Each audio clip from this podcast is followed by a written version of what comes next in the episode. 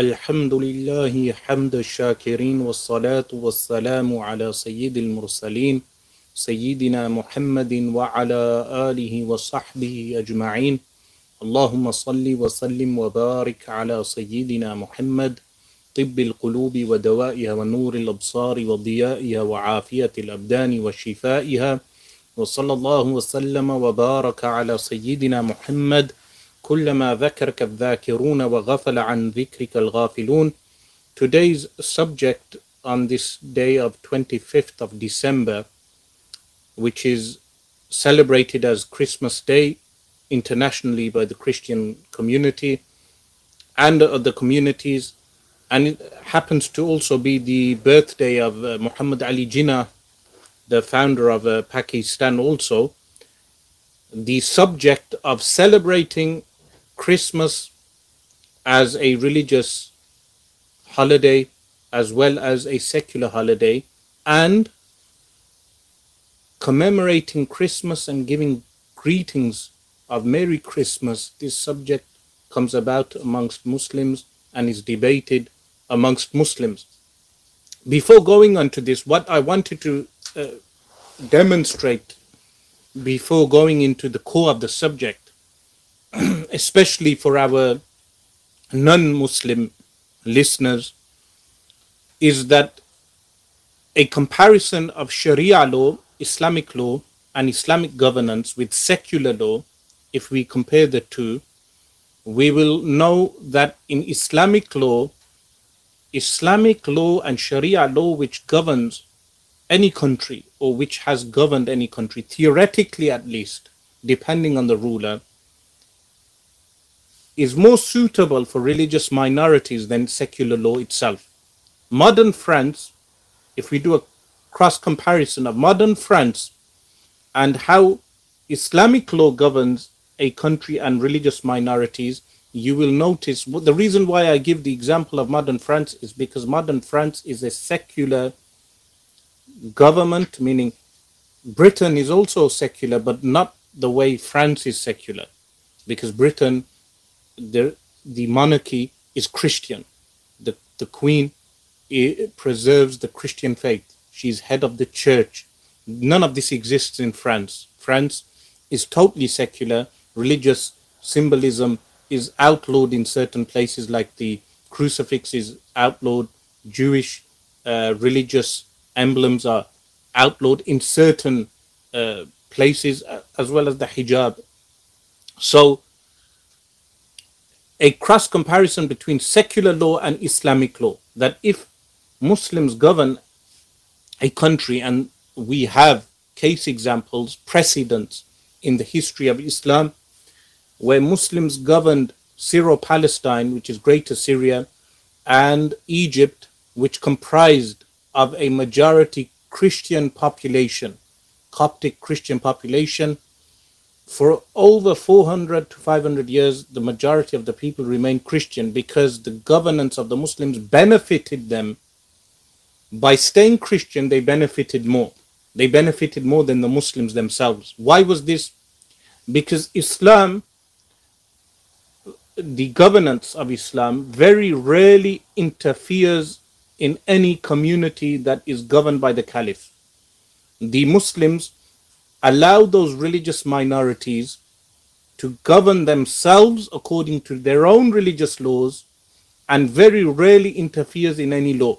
So there are only a few universal laws in which Islam interferes, like the prohibition of murder. But the Christians, for instance, were free to trade in pork, to trade in alcohol, to gamble amongst themselves. Many things which are deemed as vices in Islam were not outlawed for religious minorities or those who were non-Muslims in Muslim countries in Islamic history. Of course, this does not mean it was a utopia. The caliphate is never a utopia, because as Muslims we believe the world is imperfect, leaders are imperfect, governments are imperfect, and the application of the law, there may be shortcomings of the government and the Muslim peoples themselves, that they will fall short of the correct justice at certain times. So, for instance, Christians are permitted to ring their church bells in a Muslim-governed, a Muslim country. I mean, what I mean by Muslim country is a caliphate, a country governed by Sharia law. They are permitted to ring their bells. This is permitted. Unlike, for instance, in secular Europe today, Muslims are not permitted to give the Azan, the call to prayer, out aloud. This is outlawed. Even in the UK, for the majority of the time, we are not permitted to give the Azan out aloud. There are certain prohibitions.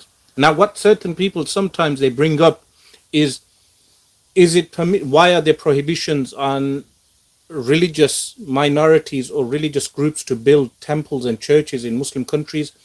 This again, if you check a standard Hanafi text like Multaqa al-Abhur, you'll find by Ibrahim bin Muhammad al-Halabi rahimahullah, you'll find in this text he mentions that religious groups are permitted to build their religious buildings, but he mentions a category of land which is known as, which is mentioned as As-Sawad. As-Sawad is a reference to the green pastures of Iraq. So he was writing the judgment for Iraq. Around Kufa and these cities, there are green pastures which were known as As-Sawad, and he states they are permitted to build their churches and synagogues and other temples and whatnot. Why does he mention this? Because the law relating to buildings, religious buildings, is not that Christians and Jews and other religious minorities are not permitted to build their religious buildings. There are certain regulations. So like in the UK, we have regulations that if someone applies for a masjid to be built, the council can reject the application. There are certain regulations in Islamic law. Those regulations are what? That the area in which the church is built is a majority Christian area. The example given by him of As-Sawad was a historical Christian area.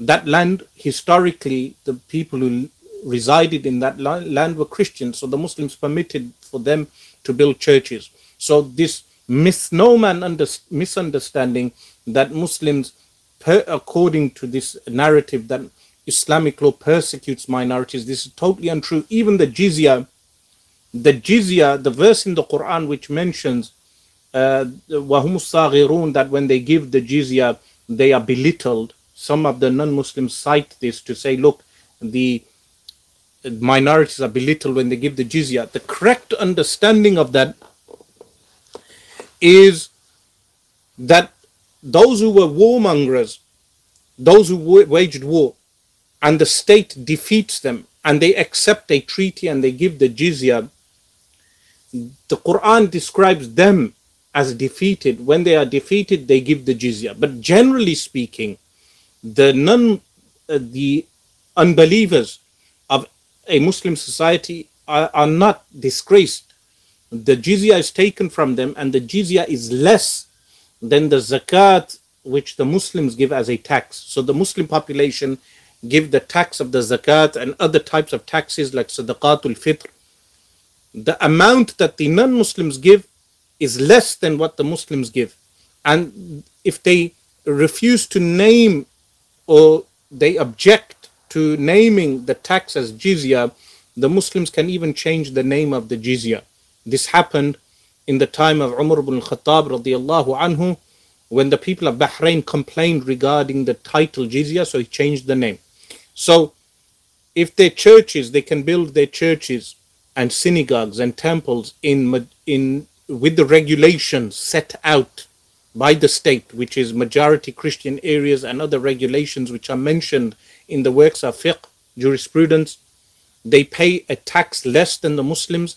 They can govern themselves with their own laws, with the majority of their laws. So unlike Britain, for instance, in Britain, marriage laws apply equally to all citizens.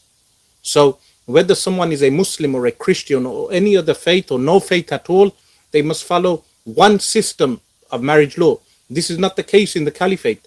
Each community has its own set of laws when it comes to personal laws, inheritance, as well as other laws which they can govern themselves. This is why Muslim governance never affected tribes.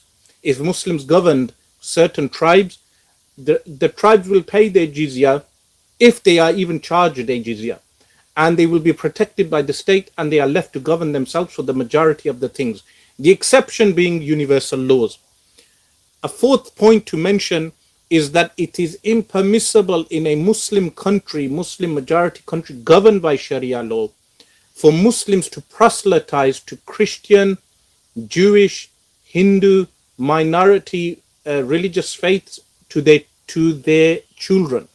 The state can, and the clerics cannot proselytize to their children. This is impermissible. In fact, the non-Muslim children are not permitted to even learn the Quran. They are not permitted to learn the Quran. They study their own religious texts. This is unlike secular countries. So there are so many considerations to be given with regard to governance of non-Muslims by Sharia law, at least theoretically. This of course takes a wise ruler to apply all these various types of laws. Now when it comes to celebrations, the non-Muslims are free to celebrate their own religious celebrations. Of course there will always be regulations, like in the UK, if someone decides to take out a religious march, a procession, they need council permission, they need a permission to parade through the streets, because they will affect traffic.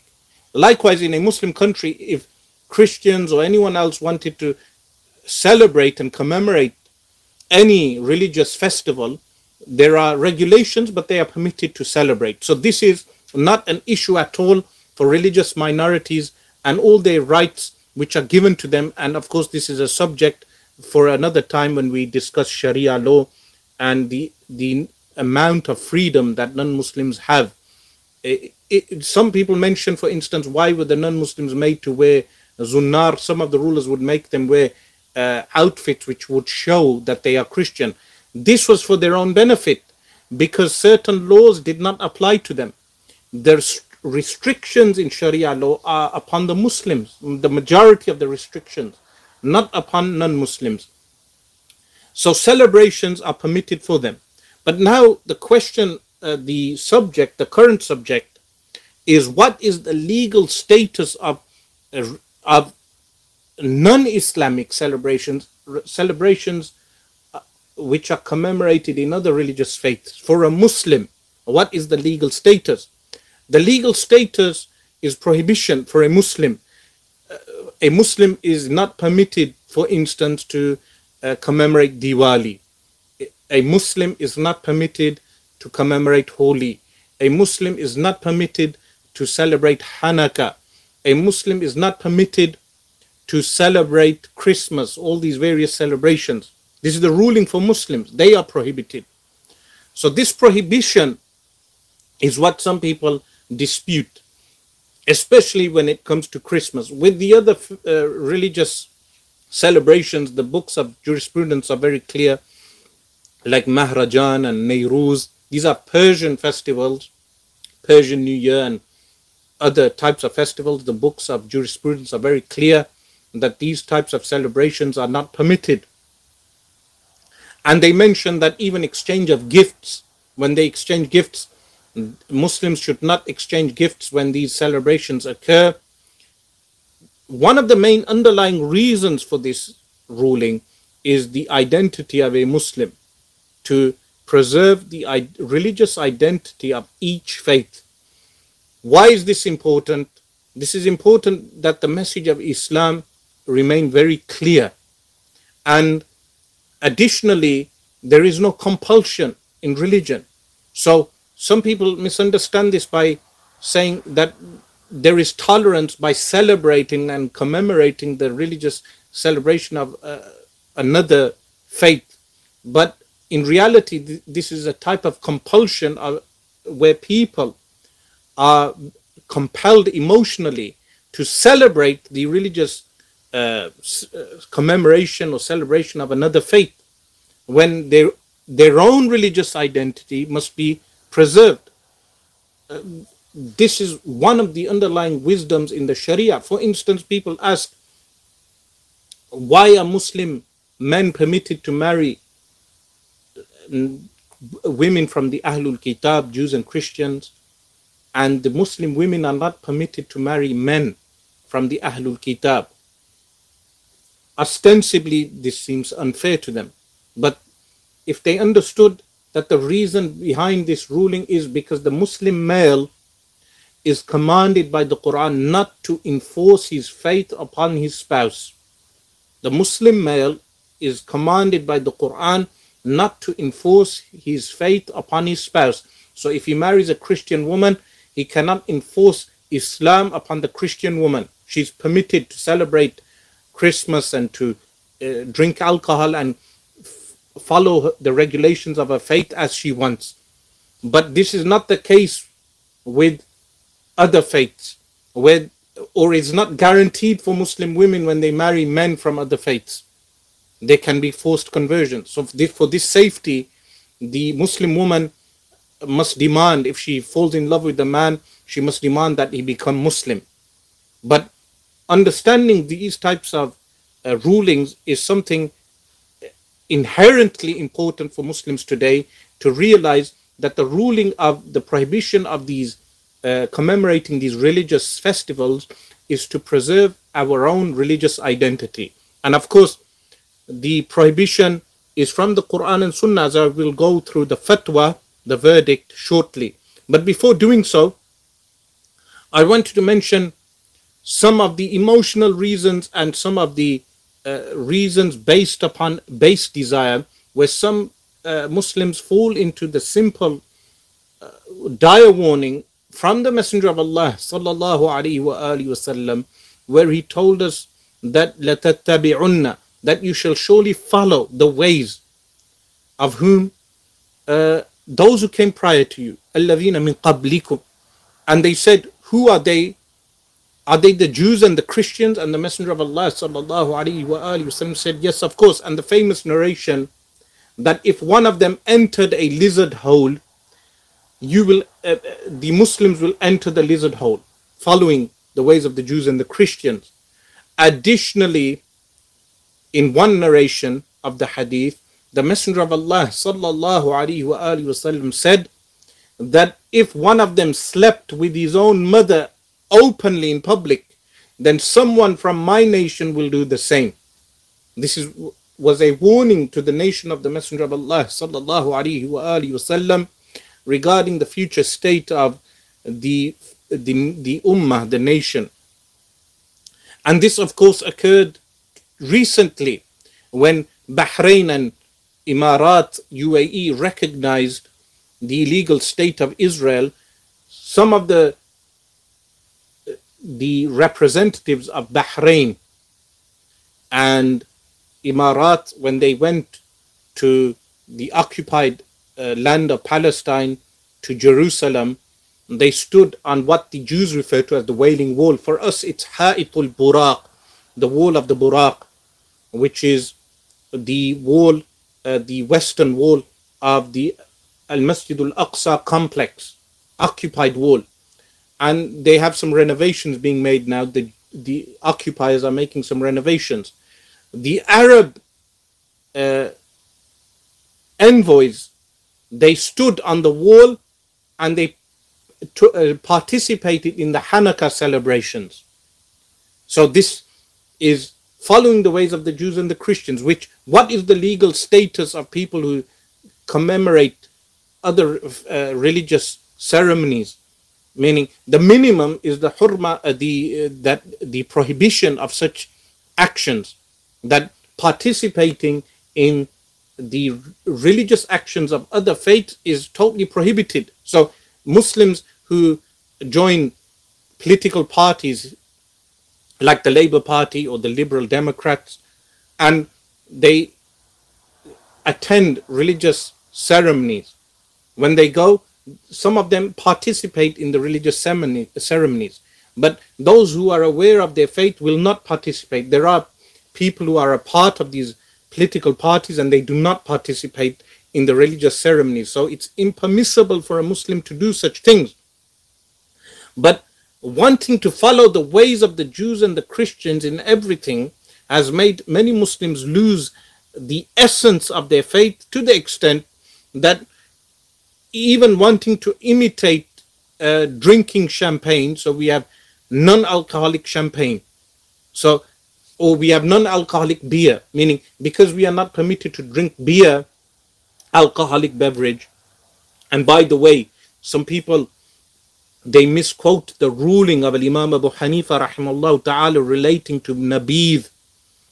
Nabidh was fermented drinks, for any fermented drink other than wine, which Imam Abu Hanifa permitted for medicinal reasons and for reasons like which are mentioned at taqawi, which is to strengthen oneself. You can check this in the Hanafi works. Imam Abu Hanifa, when he permitted this, he permitted a small amount for medicinal reasons and with conditions. So some people misquote this from Imam Abu Hanifa. And the fatwa, the verdict in the Hanafi school is that it is prohibited.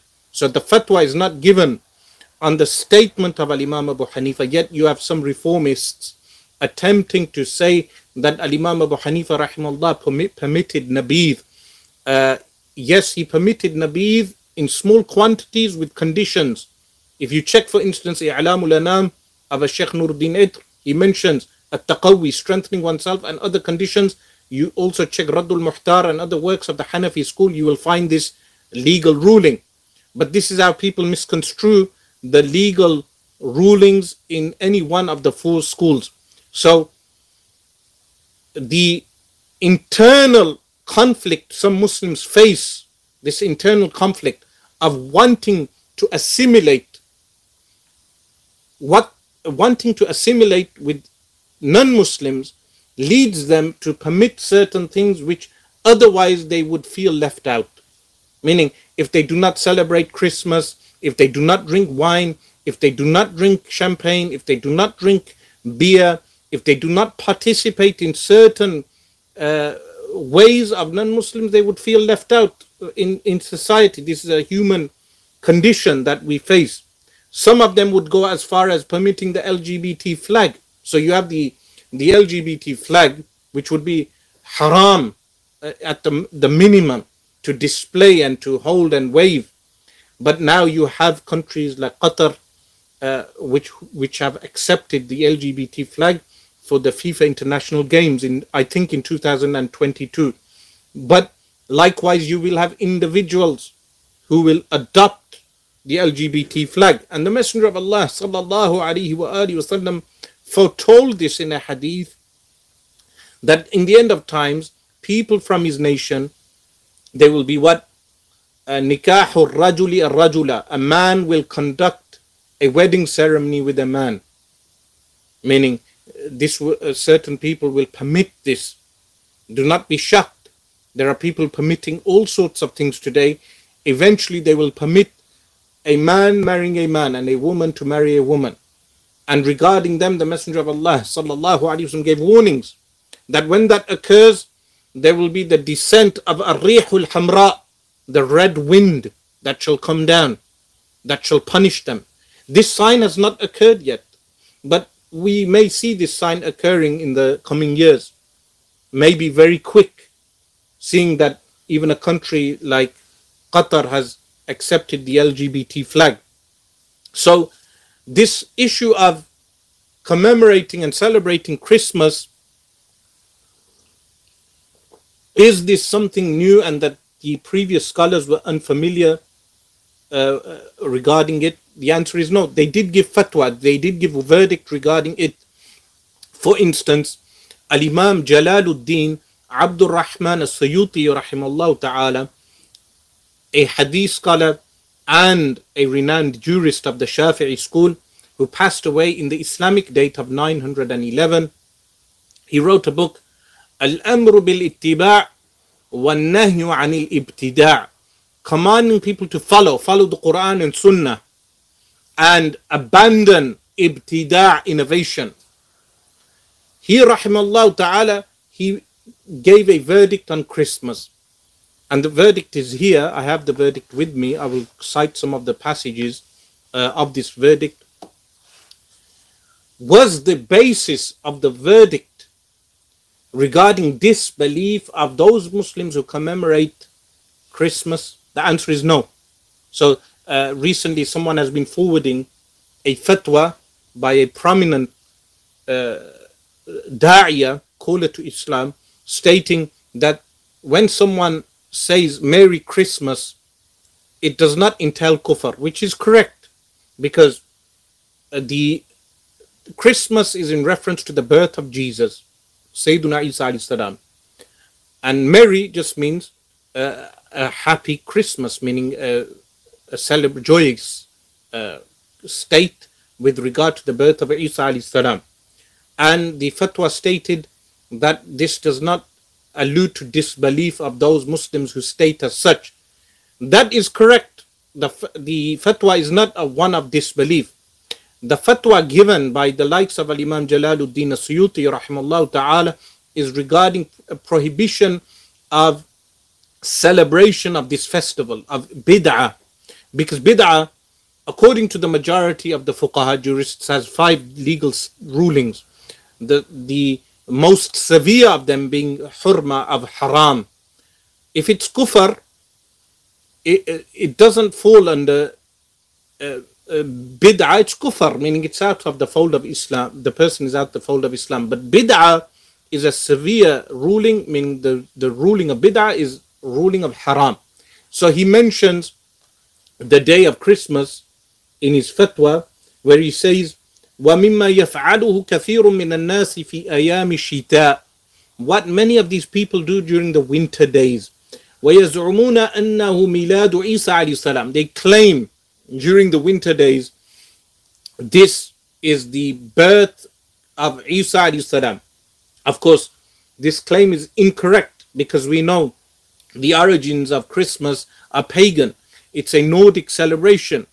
The Vikings and others would celebrate after the winter solstice on the 21st of December, the shortest daytime hours in the year, the opposite of the summer solstice, and then they would celebrate the elongating of the days on the 25th of December. This is well known, and it is well known also that Isa alayhi salam was not born on this day, and this shows the incorrect verdict of those scholars who state that this is the date of birth of Isa alayhi salam.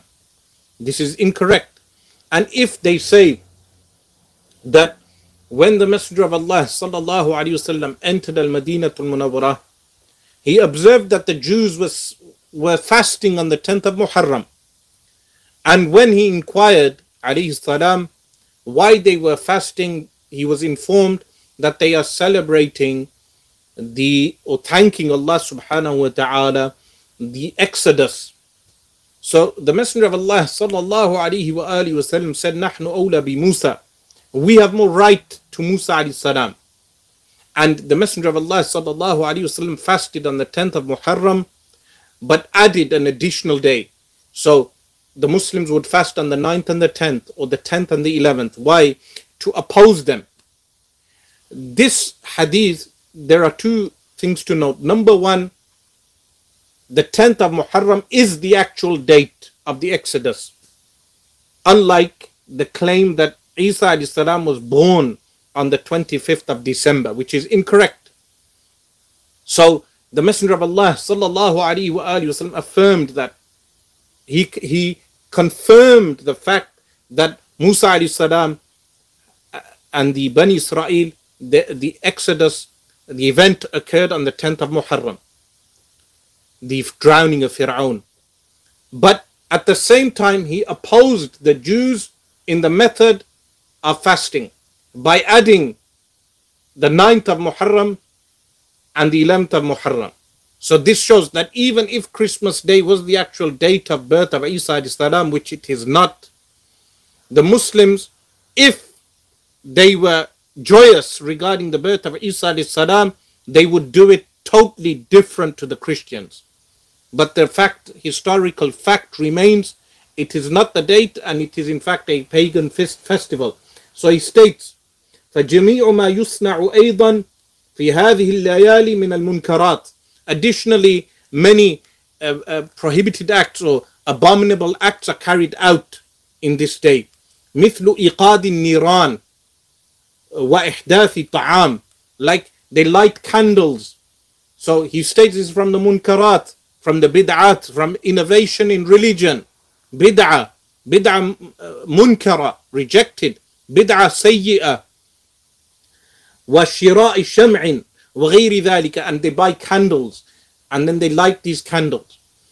فَإِنَّ اتَّخَاذَ هَذِهِ الْمَوَالِيدِ مَوْسِمًا وَدِينُ النَّصَارَى, taking these dates of birth as a seasonal thing is the religion of the Christians. وَدِينُ النَّصَارَى. So Christmas, he states, is a Christian religious affair. لَيْسَ لِذَلِكَ أَصْلٌ فِي دِينِ الْإِسْلَامِ, there is no basis for this in the religion of Islam. وَلَمْ يَكُنْ لِهَذَا الْمِيلَادِ ذِكْرٌ فِي عَهْدِ السَّلَفِ الْمَاضِينَ, that there is no mention of this in the time of the pious predecessors. بَلْ أَصْلُهُ مَأْخُوذٌ عَنِ النَّصَارَى, the origins of this is taken from the Christians. وَانْضَمَّ إِلَيْهِ سَبَبٌ طَبِيعِيٌّ وَهُوَ كَوْنُهُ شِتَاءٌ الْمُنَاسِبُ لِإِيقَادِ النِّيرَانِ.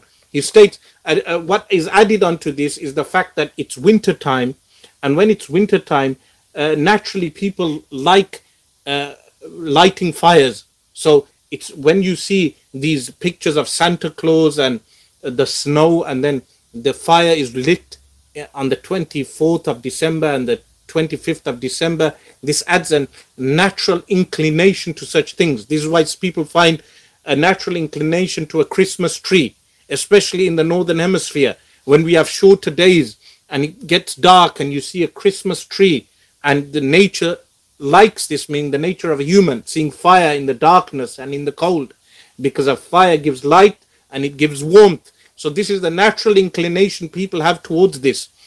But he states that this is bid'ah, innovation. He mentions other things, and remember Easter eggs, for instance. Easter eggs symbolize the resurrection of Christ. So they claim that Jesus was crucified and then rose from the dead. We as Muslims believe he was raised without crucifixion. بَلْ رَفَعَهُ اللَّهُ إِلَيْهِ, he was raised, Isa alayhi salam, without crucifixion. So when they claim that Isa alayhi salam was resurrected from the dead, the egg symbolizes this. So what is the ruling on Easter? The answer is hurma, prohibition. So if people bought Easter eggs and started sharing Easter eggs, no one will say chocolate is haram. The verdict would sound ridiculous. The symbolism is haram. The symbolism of the egg symbolizes the resurrection of Christ. But no one is saying chocolate in itself is haram. Likewise, no one is saying candles in themselves are haram, or a Father Christmas hat in itself is haram. The symbolism it represents causes the hurma, the prohibition.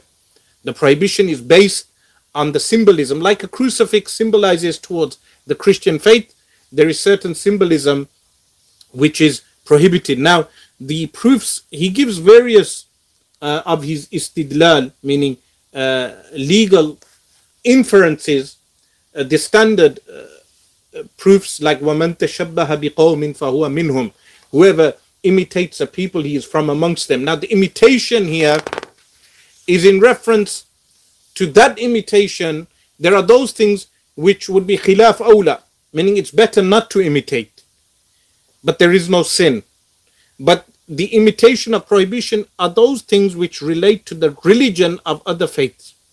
This is why if Pakistan opens the Sikh temples and allows the Sikhs in and benefits from the Sikhs and allows the Sikh minority in India to have freedom of religion, which is fine, absolutely fine according to our faith, it does not mean that we as Muslims participate in their festivals. We give them the freedom to build their temples in Sikh areas with the legal parameters set out in the books of jurisprudence, but we ourselves do not participate in their festivals. We allow all the minorities to carry out their festivals, but we do not participate in their festivals. And likewise, they do not participate in our festivals. We do not coerce through emotional blackmail minorities to participate in Ramadan or Eid. No, they carry out their own religious festivals. We carry out our own religious festivals. This is why Islam is more realistic than secularism. Secularism is based on a fakery, a deception, that the groups from various faiths will pretend to venerate and respect one another, but it, in reality, they do not believe in the faith of one another. So there, it's a pretense, an act. But Islam is realistic. It allows people to carry out their convictions. A Sikh, a Hindu, a Buddhist, a Christian, a Jew are all permitted to carry out their religious convictions as firmly as they want. They worship what they want, they do what they want, and for the majority of things they follow the law that they believe in. The state does not interfere. And the Muslim carries out his convictions. But when it comes to worldly things, they deal with one another. They have good dealings, which is ta'ayush, living amongst one as communities. This is reality. This is how Muslim societies were formulated. But secularism enforces a fake assimilation of the faith, where a Sikh will not believe in the Muslim faith and a Muslim will not believe in their Sikh faith, but the fake respect that they may represent is not really from the heart. But Islam is more realistic with this regard. So the Messenger of Allah sallallahu alaihi wasallam prohibited Muslims from taking up the religious signs of other faiths. Man tashabbaha biqawmin fahuwa minhum. Whoever imitates a people, he is from amongst them. And what he mentions, laysa minna man tashabbaha bighayrina. This is a hadith also narrated by Imam Tirmidhi. Laysa minna man tashabbaha bighayrina. He is not from us the one who imitates other than us. La tushabbihu bil yahudi wala bin nasara. Do not imitate the Jews and the Christians. In what things? In religious aspect. For instance, the barneta, if someone wore the hat of the Jews, this is a religious symbol for them. Or the locks of the Jews, these are religious symbols for them. We are prohibited to imitate them in that regard. Likewise, the Messenger of Allah sallallahu alaihi wasallam also said, وَخَالِفُ الْمُشْرِكِينَ, that oppose the disbelievers, the polytheists, meaning in those religious symbolism, in their religious symbolism, or that which is peculiar to their communities. Do not imitate them in that regard. Leave that to them. They have their own identity, and Muslims have their own unique identity. This is the essence of Islam. Additionally, Sayyiduna Umar radiyallahu ta'ala anhu, he states, do not enter وَأَن تَدْخُلُوا عَلَى الْمُشْرِكِينَ فِي كَنَائِسِهِمْ. Do not enter their temples. Do not participate in their religious festivals. Do not participate in their religious ceremonies. How beautiful is this, that in cities like Jerusalem, the Muslims preserved the Church of the Sepulchre, where the Christians believe Jesus alayhi salam was crucified, but the preservation of the church was done by Muslims. That Sayyiduna Umar radiallahu anhu did not pray inside of the church. What he prohibited, why did he say do not enter? He himself entered the church. He was prohibiting taking part in the ceremonies. Do not take part in their ceremonies. So if you send your children school or to other places, do not allow them to participate in the ceremonies. So when Sayyiduna Umar radiallahu anhu went, he, at prayer time, entered, and he intended to pray, but he did not pray in the church. He prayed outside. The Christians inquired as to why he did this. He said, if I prayed inside of the church, future generations of Muslims would take over the church. So he prayed across the church, and the Muslims built a masjid there which is still there, known as Masjid of Sayyidina Umar radiallahu anhu. There are two masajid, one is in Bethlehem, one is in Jerusalem. The one in Jerusalem is where Sayyidina Umar radiallahu anhu prayed. So then he placed a custodian of the church, a Muslim custodian. That Muslim custodian, he was the one, two of them, they had the permission from the caliphate to open the church and close the church. To this day, their descendants are the custodians of the church. Meaning the Muslims preserved the uniqueness of Christianity in that region.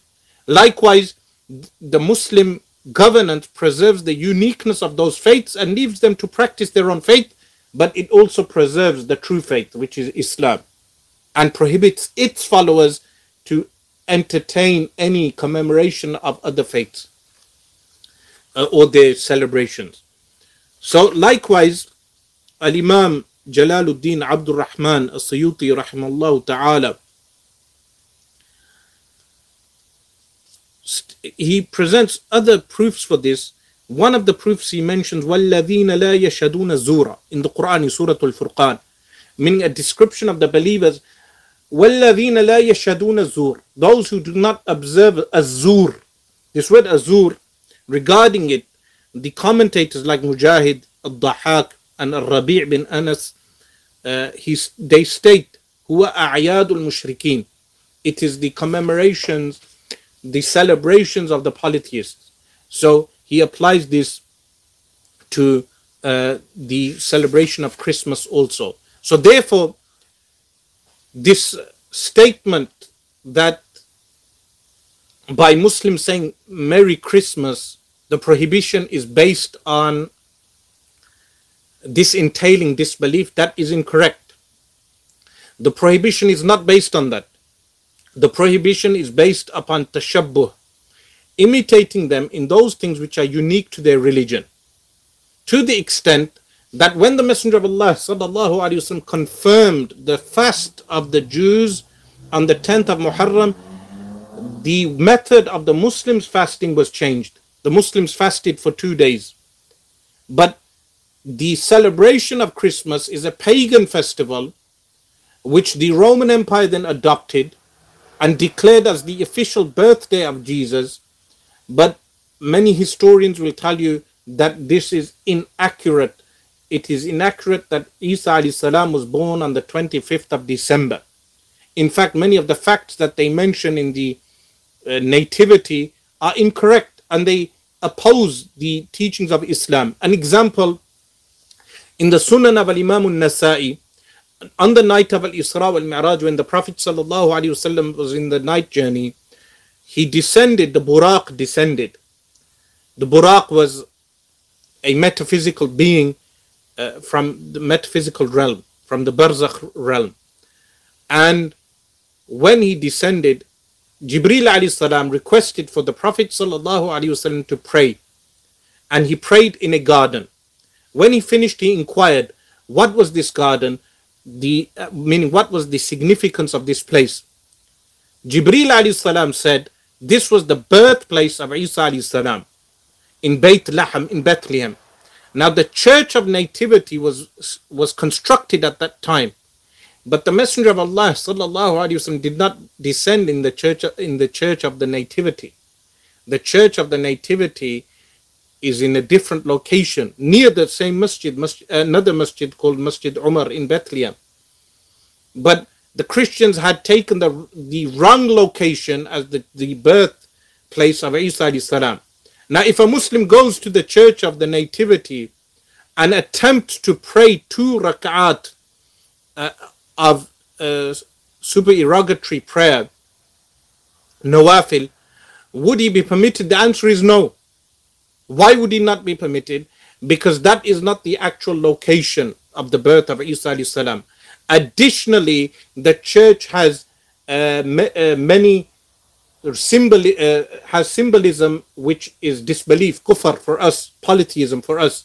And thirdly, Sayyidina Umar radiallahu anh did not pray in the church, he prayed outside. So the Messenger of Allah sallallahu alaihi wasallam descended in a different place, and that the church of the nativity was not the place where the Messenger of Allah ﷺ descended. Likewise with Christmas Day, the Christians have the date wrong. And for Muslims to believe this is the actual date, they fall into error also, because the celebration of the Christmas Day is a Nordic celebration. There are other factual, historical errors that the Christians make, like ascribing Joseph as the husband of Maryam alayhi salam at the time of the birth. This is incorrect, historically incorrect. Even though perpetual virginity is something debated amongst Christians, Muslims see no problem with the fact that Maryam alayhi salam may have got married after or may not have got married after. This is an area that we have no information regarding, but the fact that the virgin birth happened and she was not engaged to a man called Joseph at the time is not found in the Quran.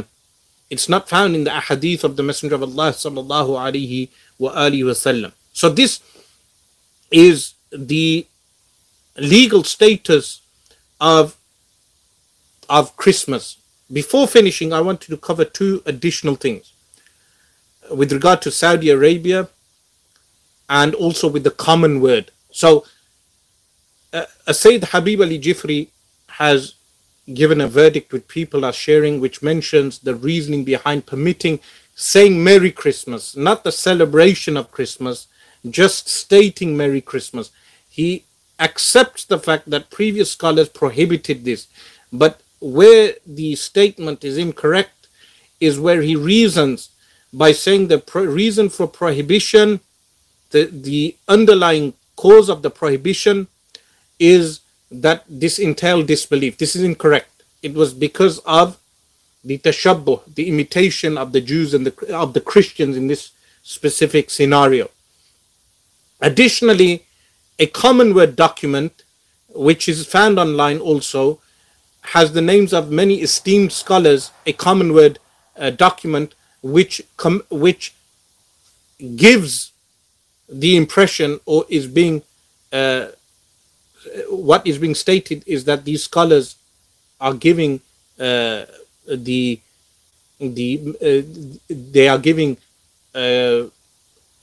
regards with regard to Christmas, but there is no such thing in the statement. They give the season's greetings, meaning the New Year is mentioned, but there is no the wording Merry Christmas is not in the document. The document's in English.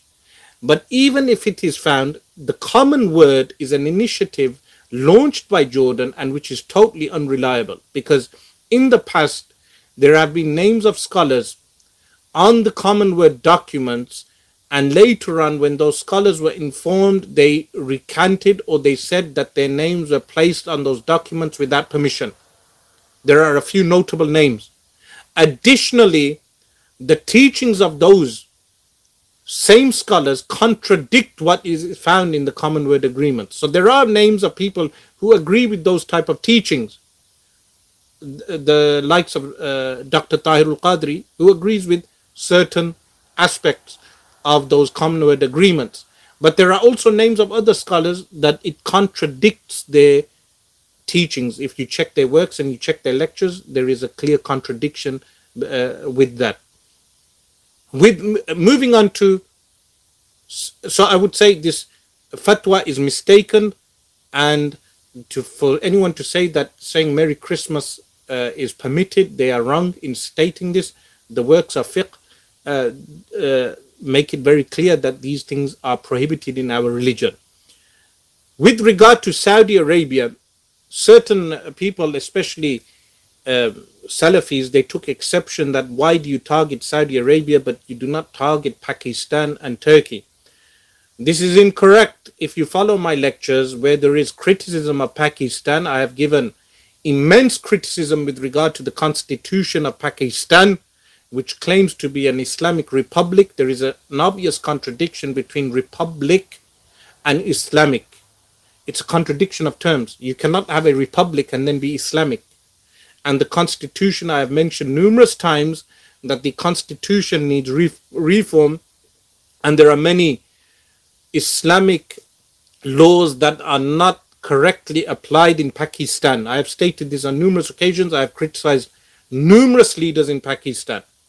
Likewise with Turkey, I have criticized Ataturk. I have criticized even the current president Erdogan in certain policies on numerous times. So for Salafis to fall into this belief that I only have an axe to grind against Saudi Arabia is incorrect. If there is any criticism of any Sufi scholar or Ashari scholar, that criticism must be stated. A person cannot be partisan, that because we are Asharis or Asha'ira, we will not criticize our own fellow Asha'ira scholars who make mistakes, like the recent fatwa Bin Bayyah with regard to Israel, the occupation of Palestine, and what they refer to as normalization. Even this term normalization is wrong. It is as if to say those who do not make peace with Israel are not normal. Their state is their absence of normalization is abnormal, as if to say those Muslims are being abnormal. So criticism of Bin Bayyah or criticism of those ascribed to Ash'ari creed should be made if they make those mistakes with regard to issues of principle. So it's not a matter of the fact that Erdogan and Imran Khan are Sufis and therefore they will not be criticized, or the king of Morocco is a Sufi and therefore we will not criticize anything that is wrong and which goes against principles, like this, for instance, the king of Morocco recognizing the state of Israel. So with Saudi Arabia, the reason why I made an issue is that, and again I would make another thing clear, the scholars within the kingdom of Arabia, the Saudi kingdom, they are not being criticized, because I know the state of affairs in the Middle East. If those scholars speak up, they could endanger their own life and the life of their families. This is the state of the violent behavior of the Middle Eastern rulers, that those who criticize them could be jailed or killed. So this criticism is not a criticism of Saudi scholars within Saudi Arabia.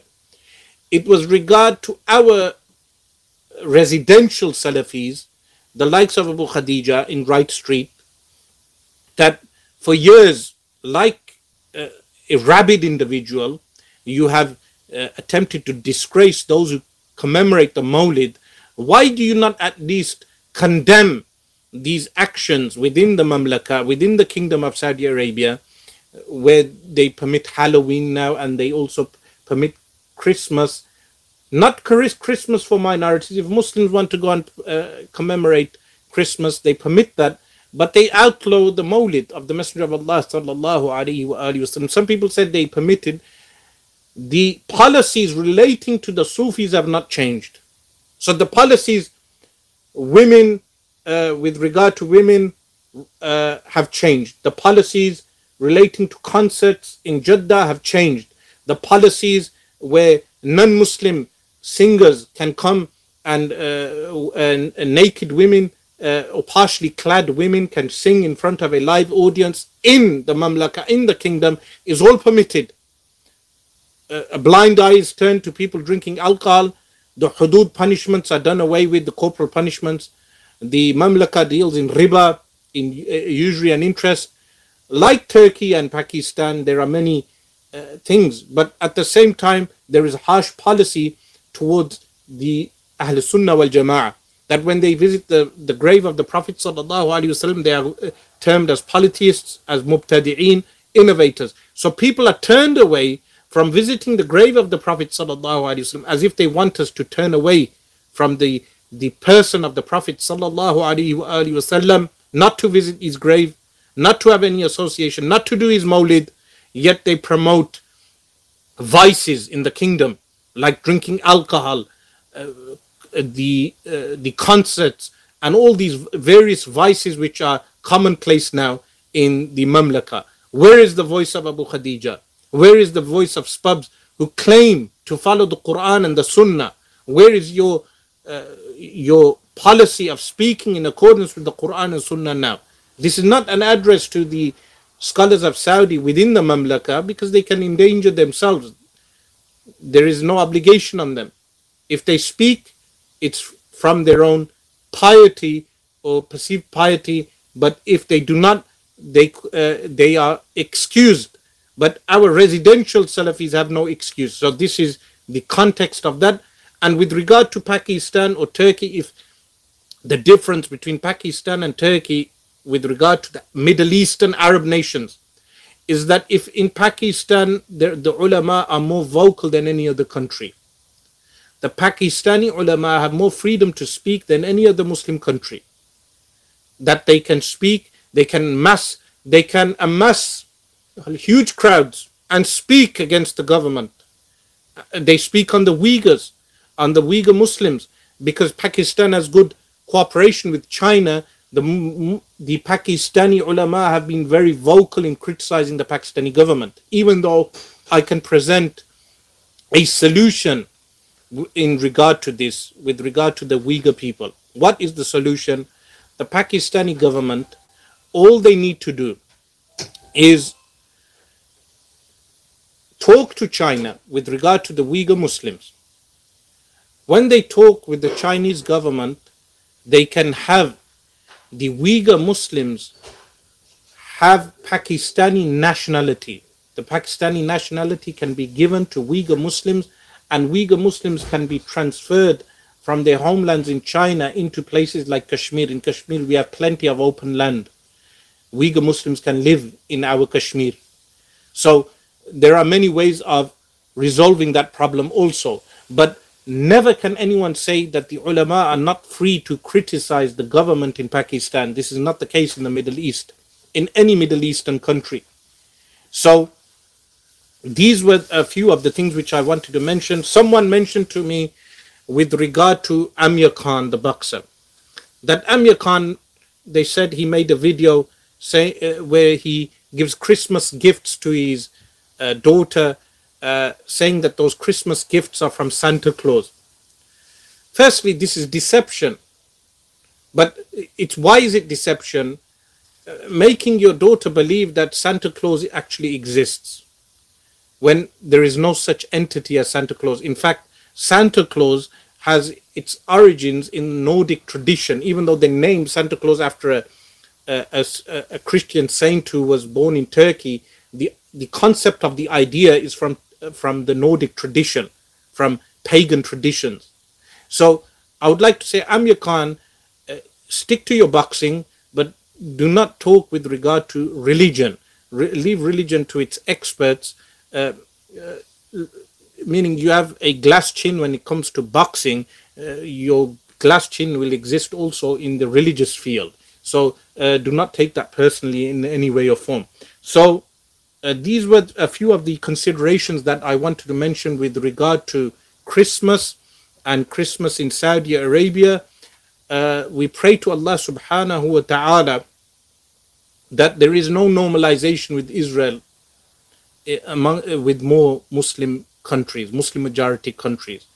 And we also prayed that the Muslims realize that these bid'at innovations, and remember Jalaluddin as-Sayyuti rahimahullah ta'ala, he condemns bid'at in his work, yet he wrote a famous fatwa permitting the Mawlid of the Prophet sallallahu alaihi wasallam. So this is a scholar, an Egyptian scholar, who passed away 500 years ago, and he stated that celebrating Christmas is prohibited, it's a bid'ah, but the Mawlid is permitted. And he wrote an entire fatwa which is contained in Al-Hawi Lil-Fatawi, his work. We ask Allah subhanahu wa ta'ala that he show us the truth and make us recognize the truth, and we should all make the dua, Allahumma Rabba Nabiyyi Muhammad sallallahu alayhi wasallam, ighfir li dhanbi wa adhib ghayza qalbi wa ajirni min mudillati al-fitani ma ahyaytani ya dhal jalali wal ikram walhamdulillahi rabbil alamin.